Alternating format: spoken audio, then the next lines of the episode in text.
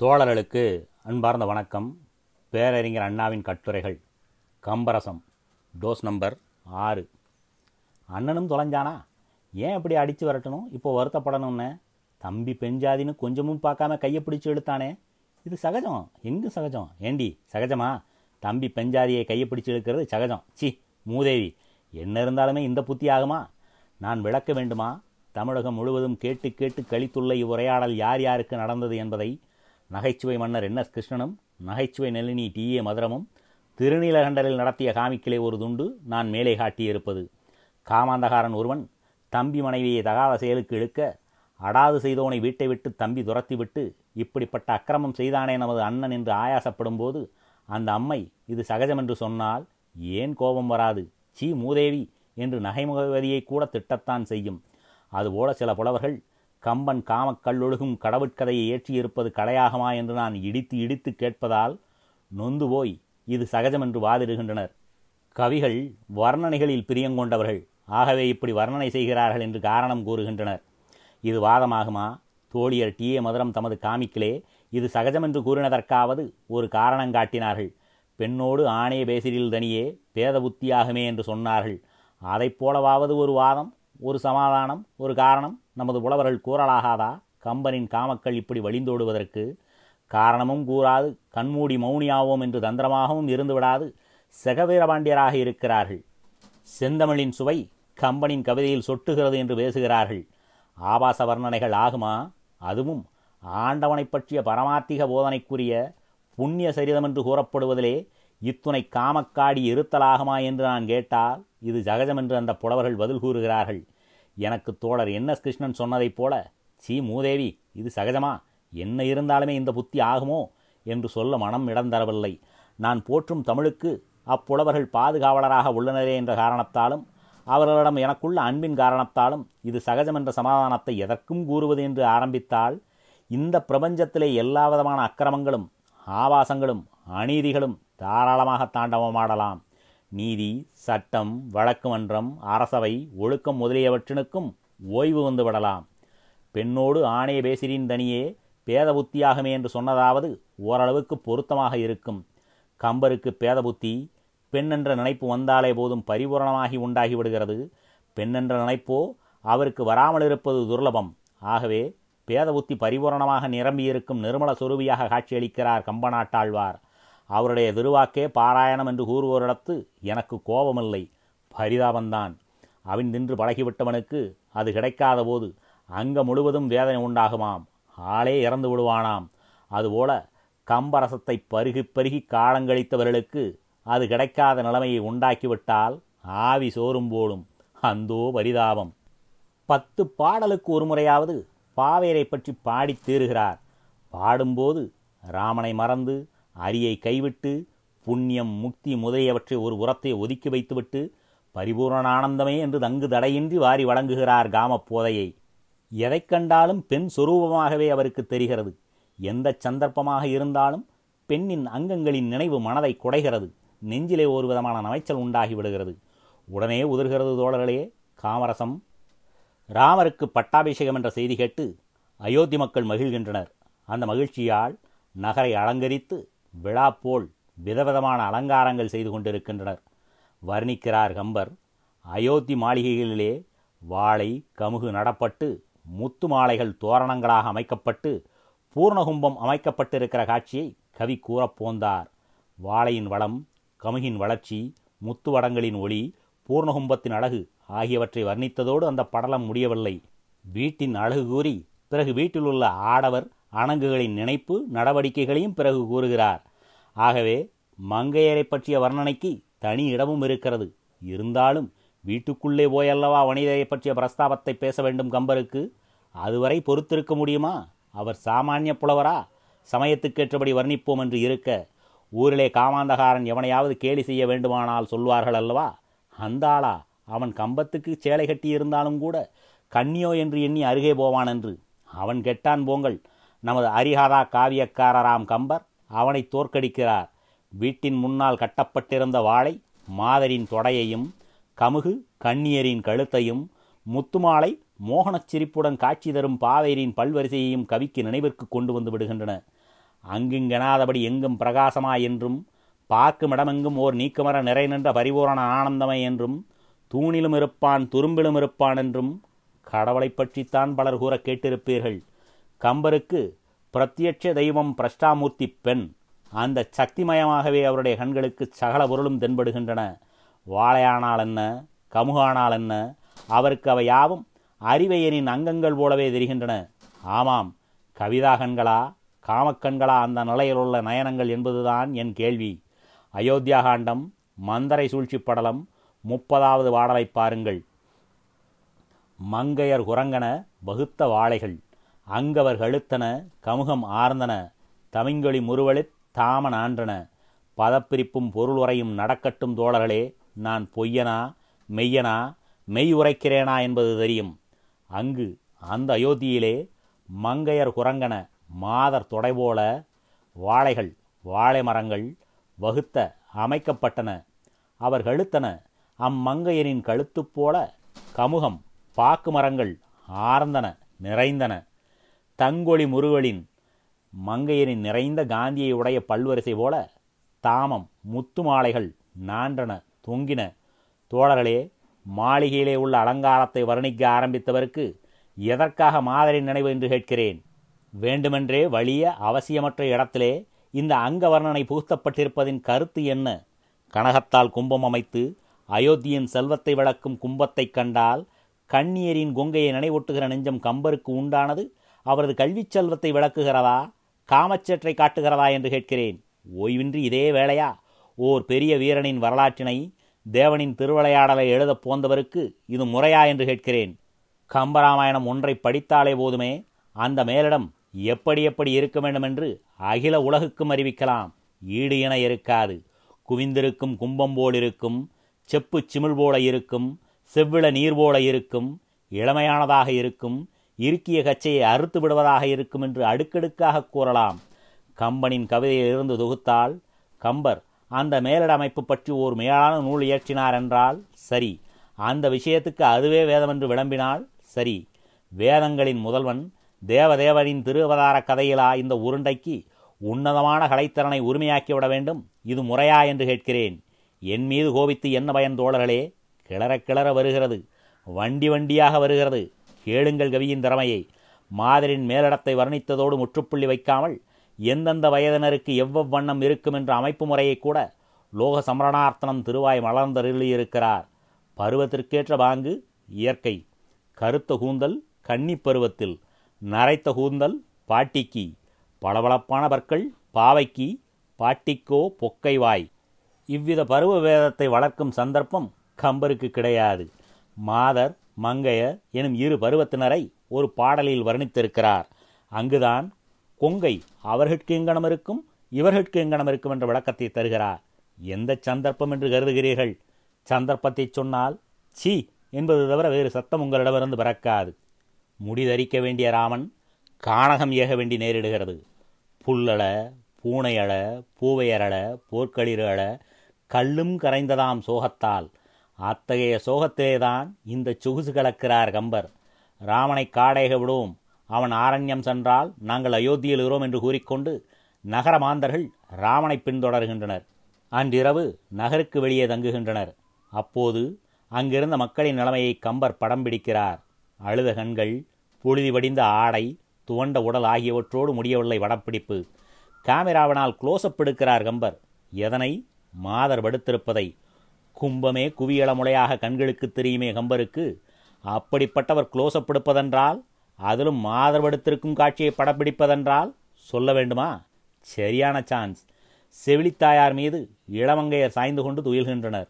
ராமனைத் தொடர்ந்து செவிலித்தாயாரும் வந்தனர் இளவங்கையரும் வந்தனர். இரவு வந்ததும் செவிலி மீது சாய்ந்து இளமங்கையர் உறங்குகின்றனர். இதோ க்ளோஸ்அப் அயோத்தியா காண்டம் தைலமாட்டுப் படலம் பதினோராவது பாடலை பாருங்கள். இந்த குளோசப்பிலே செவிலித்தாயாரின் தொடை மீது கண்ணியர் அழுப்பின் மிகுதியால் அயர்ந்து தூங்குகின்றனர். ஆடை நெகிழ்ந்து கிடக்கிறது. கேமரா ஜரூராக வேலை செய்கிறது. இப்போது ஏதோ சினிமா படங்களிலே குளோசப்படுவது பற்றி இதையெல்லாமா குளோசப்படுப்பது என்று கிரிட்டிக்குகள் குறை கூறுகின்றனர். கம்பனின் க்ளோஸ்அப்பை கண்டாலல்லவா தெரியும்?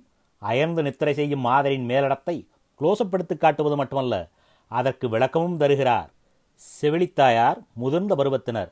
அவர்களின் மேலிடம் இதுபோல் இருக்கும். கண்ணியருக்கு இவ்விதம் இருக்கும் என்று படப்பிடிப்பிலேயே காட்டிவிடுகிறார். படியுங்கள் பாடலை பெரும்பகல் வருந்தினர். பிறங்கு முளை தெங்கின்.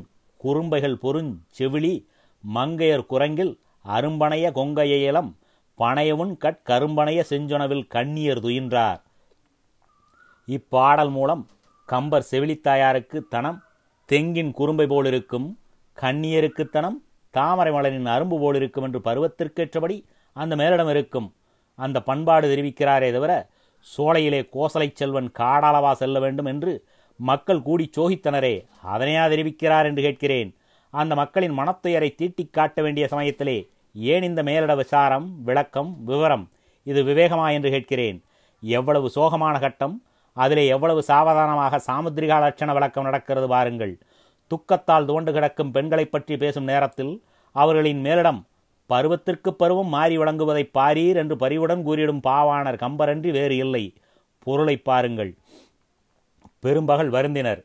காலை முழுவதும் ராமன் காடையக வேண்டுமாமை என்ற சொல் கேட்டு துக்கித்த கன்னியர் இளம்பெண்கள் செவிலியர் குரங்கில் தமது செவிலித்தாய்மார்களின் தொடையில் துவின்றார் படித்து உறங்கினார். இதுதான் விஷயம். இதை பாருங்கள். கம்பர் காமரசத்தை எப்படி கலக்குகிறார் என்பதை கண்ணியர் என்றால் போதாது என்று அடைமொழிகள் சேர்க்கிறார். பாடலை பாருங்கள் ஒருமுறை. கரும்பணைய செஞ்சொல் நவில் கண்ணியர். கரும்பை ஒத்த இனிய சொல் பேசும் கண்ணியர். போதும் என்று நீங்கள் சொல்வீர்கள் நானும் சொல்வேன். கம்பர் பெண்களை அவ்வளவு லேசாக விடமாட்டார் அல்லவா? மற்றோர் அணிகலன் பூட்டுகிறார். பாடலை பாருங்கள். அயிலம்பு அணைய உண்கண். கூறிய அம்பை ஒத்த மைதீட்டப்பட்ட கண்களை உடையவர் அக்கண்ணியர். அவர்களின் சொல் கரும்பு கண் அம்பு. சொல்லும் கண்ணும் கிடக்கட்டும் சார். அதை சொல்லுங்கோ. அதுதானே பிரதானம். அதை மறக்கலாமோ என்று கம்பரின் கவிதாசக்தி அவரை தூண்டுகிறது. அவர் இனிய சொல் போதாது என்று மேலிடம் தெரியும்படி குளோசப்படுத்து காட்டுகிறார். அரும்பு அணைய கொங்கை. தாமரை மலரின் அரும்பை ஒத்த தனங்கள் அக்கண்ணியருக்கு. அம்பு விழி கரும்பு போன்ற சொல் அரும்பு போன்ற தனம் யாருக்கு? கண்ணியருக்கு. காலை ஊராவும் கதறி இரவு அழுத்து உறங்கும் கண்ணியர் தமது மேலிடம் கம்பரின் காமராவுக்கு இரையாகும் என்று அவர்கள் கண்டார்களா? பாவம். போகட்டும். அரும்போடு அவர் அயர்ந்தாரா? கண்ணியருக்கு இங்கனம் இருக்கிறதே? செவிலிக்கு எங்கனமோ என்று காண கேமராவை அந்த பக்கம் திருப்பினார். படம் பிடித்தார். பிறங்கு முளை விளங்கும் தனங்கள் தெங்கின் குறும்பைகள் வரும் தென்னங்குறும்புகளை ஒத்திருந்தன. யாருக்கு? செவிலி மங்கையர் செவிலித்தாய்மார்களுக்கு இந்த க்ளோஸ்அப் முடிந்து கம்பரின் உச்சி குளிர்கிறது. இடத்திற்கேற்ற சம்பவத்திற்கு பொருத்தமான அவசியமுள்ள அழகான வர்ணனை கலை இதுதானா என்று கேட்கிறேன். எதற்காக ராமாயணம் படிக்க வேண்டும் என்று சொல்கிறார்கள்? சத்தியம் வெல்லும் ஆதர்மம் அழியும் என்ற உண்மையை உணர்ந்து உலகநாயகனின் அருளைப் பெற ராமாயண பாராயணம் அவசியமாகும்.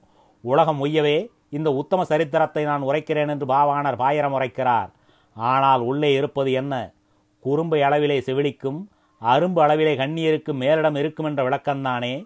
இதுதான் தேவகாதையா? தேர்ந்தமிழ் இதற்குத்தான் தத்தமா? கேமரா க்ளோஸ்அப் மட்டுமல்ல எக்ஸ்ரே கூட எடுக்கிறார் கம்பர். உடலுக்குள்ளே இருக்கும் உறுப்புகளின் நிலைமையையும் நிகழ்ச்சியையும் படம் பிடிக்க எக்ஸ்ரே எடுப்பார்கள். கம்பரும் எக்ஸ்ரே எடுக்கிறார். எதை எதற்கு எப்போது? மிதிலையில் ஜானகி ராமன் சிவதனுசை ஒழித்தார் என்பதை கேள்விப்பட்டதும் நமது மனதிற்கு செய்தவனே மணாளனாக மார்க்கம் கிடைத்துவிட்டது என்று மகிழ்கிற கட்டம். அங்கே கம்பர் எக்ஸ்ரே முறையில் பாடம் வைத்திருக்கிறார் நோய்களுக்கு தகுந்தபடி உடலுறுப்புகள் வளர்ந்தோ ஒடிந்தோ வீங்கியோ இருப்பது எக்ஸ்ரே மூலமாக தெரிந்துவிடும். உணர்ச்சிக்கு தக்கபடியும் உறுப்புகள் ஒவ்வொரு விதமான நிலையை அடையும். அழுதகன் சிவந்திருக்கும் கடும் ஜுரங்கண்டவனின் வாய் உழந்திருக்கும் நடந்து அழுத்தவனின் கால்கெடுக்கும் நமைச்சல் கொண்டவனின் உடம்பில் கீறல் இருக்கும் மகிழ்வான உணர்ச்சிக்கும் அதுபோலவே உறுப்புகள் பல்வேறு நிலை வரும் புற உறுப்புகளை கேமரா எடுக்கும் எக்ஸ்ரே தான் உள்ளுறுப்புகளை படம் பிடிக்கும். கலையின் விளக்கமல்ல விஞ்ஞான அரிச்சுவடியது நான் எதனை கம்பனின் எக்ஸ்ரே என்று குறிப்பிடுகிறேன் என்றால் ஆடைக்குள் எங்கோ மறைந்து கிடக்கும் உறுப்புகள் என்ன நிலையில் இருந்தன என்பதை அந்த உத்தமர் உரைக்கிறார் ஓரிடத்தில். அதைத்தான் சொல்கிறேன். பூராவும் எக்ஸ்ரே முறையல்ல அது போன்றது எனலாம். களிப்பால் சீதையின் கண்கள் மலர்ந்தன ஆனந்த பாஷ்யம் ஒழுகிற்று. மெய் சிலிர்த்தது தாங்கனா சந்தோஷத்தால் தேவிக்கு ஒருவித மயக்கம் உண்டாயிற்று. சேடியர் மீது சாய்ந்தாள் என்று வர்ணிக்கட்டும். ராமனே தனக்கு மணாளன் என்பது உறுதியானது கேட்டு உளம்பூரித்த சீதையின் உணர்ச்சியை விளக்க கம்பன் அந்த அம்மையாரின் மறைவிடம் அந்த நேரத்திலே அந்த நினைப்பாலே என்ன நிலை அடைந்தது என்பதையும் கூறிடத்தான் வேண்டுமா என்று கலா ரசிகர்களை கேட்கிறேன். ராம பிரவாகமோ பிராட்டியாரின் பெருமையோ அந்த மறைவிடத்தை பற்றிய விளக்கமில்லாவிட்டால் பூர்த்தியாகாதா என்று பக்தர்களை கேட்கிறேன். பாடலை உங்களுக்கு கூறுகிறேன். தீர்ப்பளியுங்கள் தோழர்களே. கோமுனியுடன் வருகொண்டல் என்றபின் தாமரை கண்ணினான் என்ற தன்மையால் ஆமவனே கோளன்றனைய நீங்கினாள் வாம மேகலையர் வளர்ந்த தல்குலே. தெரிகிறதா நடந்த விஷயம்? காட்சியை ஏதோ காணுங்கள். சேடி. அம்மா வில்லை ஒடித்தார். சீதை ஒடித்தது யாரடி? சேடி. அவர்தான் தேவி? சீதை. யாரடி? சொல் சீக்கிரம். சேடி. சொன்னேனே அம்மா அவர்தான் ஒடித்தார். சீதை. அடி என் நிலையை தெரிந்து கொள்ளாத வேதையே அவரென்றால் யாரடி? சொல்லடி சீக்கிரம். சேடி. முனிவருடன் வந்தாரே. சீதை. அந்த செந்தாமரை கண்ணன் தானா? என் ஐயனேதான். இந்த உரையாடல் நடக்கிறது. மிதலை அந்த புறத்திலே ராமனே வெள்ளை முறித்தவன் என்பது தெரிந்ததும் சீதைக்கு சந்தேகம் நீங்கி சஞ்சலம் ஒளிந்து சந்தோஷம் பிறக்கிறது. உடனே கலீர் என்றோர் சத்தம் கேட்கிறது. சதங்கி ஒளியா? இல்லை வளையலின் சத்தமா? தூ அதையா கம்பர் பொருட்படுத்துவார். கீழே விழுந்த மேகலையின் சத்தம். மேகலை என்றால் பெண்ணின் மறைவிடத்தில் அணியும் அணிகலன். ஆனந்தத்தால் அல்குள் வளர மேகலையற்று கீழே விழுந்ததாம் ஐயனின் பிராட்டிக்கு சர்வலோக ரட்சிக்கு. பாடலின் பொழிப்புரை இப்போது. கோமுனியுடன் விசுவாமித்திரருடனே வருங்கொண்டல் வந்த மேகம் போன்றவன் என்றபின் என்று சேடி கூறியபின் தாமரை கண்ணினான் சிந்தாமரை கண்ணனான திருமாலை போன்றவன் என்ற தன்மையால் என்றும் சொல்லிய வகையினால் ஆம் ஆமாம் அவனே கொள் அவன்தானா என்ற ஐயம் என்று முன்பிருந்த சந்தேகம் நீங்கினாள் நீங்கினவளாகிய சீதையின் வாம மேகலை அழகான மேகலாவரணம் இர அருந்து கீழே விழும்படி அல்குள் வளர்ந்தது மறைவிடம் வளர்ந்தது.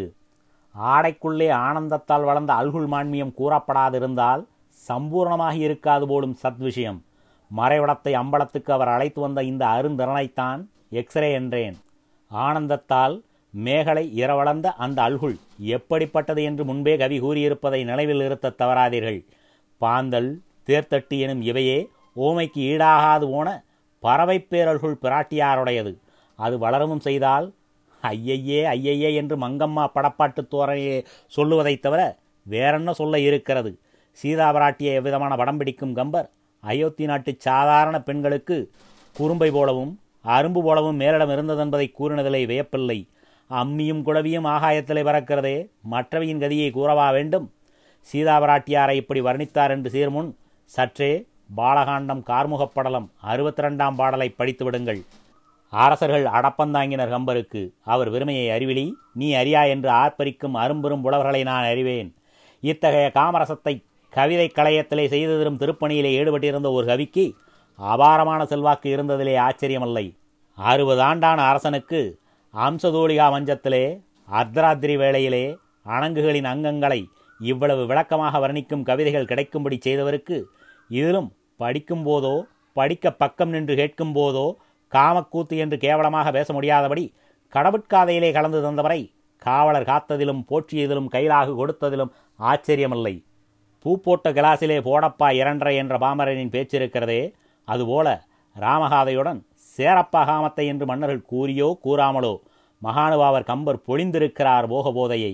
ரசவள்ளிகளையும் சரச மோகினிகளையும் ஆடல் அழகிகளையும் பாடல் அரசிகளையும் பதுமைகளையும் பஞ்சவர்ண கிளிகள் போல்வாரையும் பார்த்து பார்த்து உடல் வேர்த்துப் போன வட்டத்தரசர்கள் படுக்கை அறையிலே கம்பரசத்திலே இரண்டோர் ரோஸ் பருகினாலே போதுமே.